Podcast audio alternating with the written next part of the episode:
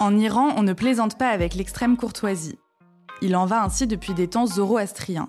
La politesse, ce lubrifiant des rapports humains, ressemble ici à un rite social délicieusement suranné, aux entrelacs aussi alambiqués que ceux des façades en céramique des mosquées d'Ispahan. Vous écoutez Tradition du Monde, le podcast qui décortique les us et coutumes et vous fait voyager depuis votre canapé. Les portes de l'ascenseur s'ouvrent et se referment sans que personne ne se décide à y entrer. Cela dure d'interminables secondes, durant lesquelles, précisément, chacun se perd en galant renvoi d'ascenseur. Après vous, dit l'un, je n'en ferai rien, rétorque l'autre. Que je sois sacrifié pour vous, je n'avancerai qu'en suivant le dernier, s'incline un troisième. Digne d'un vieux conte oriental, la scène se déroule dans le lobby d'un grand hôtel de Téhéran. Elle ferait mouche dans un film comique. Tout en courbettes et délicatesse mielleuse, l'art iranien de la circonvolution porte un nom, le ta'aruf, terme très ancien et intraduisible qui signifie tout à la fois respect, déférence, amabilité et échange. En pratique, il s'agit d'un ensemble pour le moins déroutant de gestes et de formules de courtoisie. Le principe de base pour faire du ta'aruf consiste à offrir le contraire de ce qu'on voudrait, c'est-à-dire à être généreux quand il n'y a pas lieu de l'être, à se sacrifier tête basse dans l'espoir d'en ressortir tête haute.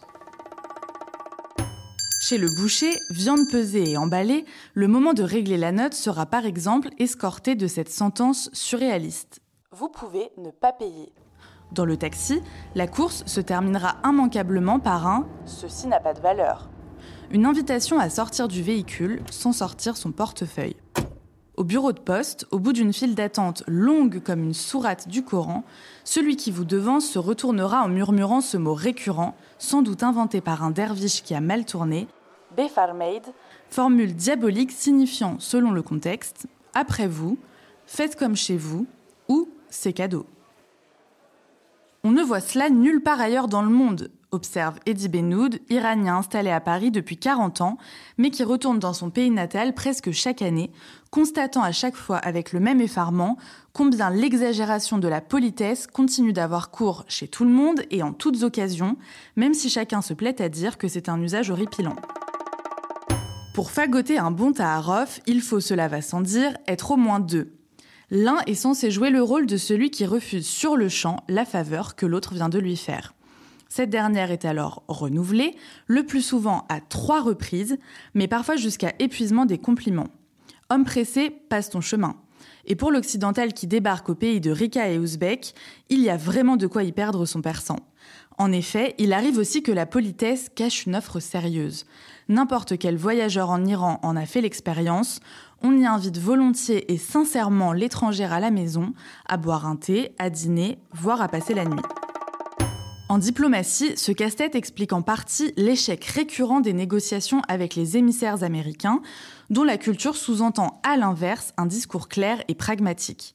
Dans une étude publiée en 2020, l'anthropologue William Orman Beeman, grand spécialiste de la question, constate que les observateurs pensaient qu'après la révolution de 1979 qui a renversé le chat, le Taharov allait disparaître. Des décennies plus tard, il est plus robuste que jamais, même parmi les jeunes, montrant à quel point cette pratique continue d'être un moyen de se protéger face à un régime autoritaire. Peut-être parce qu'en Iran, la politesse est devenue l'humour du désespoir. Cet épisode est librement adapté d'un article écrit par Sébastien de Surmont et paru dans le magazine Géo. Envie de découvrir d'autres curiosités? Abonnez-vous à ce podcast pour plus de voyages insolites. Si le podcast vous a plu, laissez-nous une note ou un commentaire. À très vite dans un nouvel épisode ou tout de suite sur geo.fr.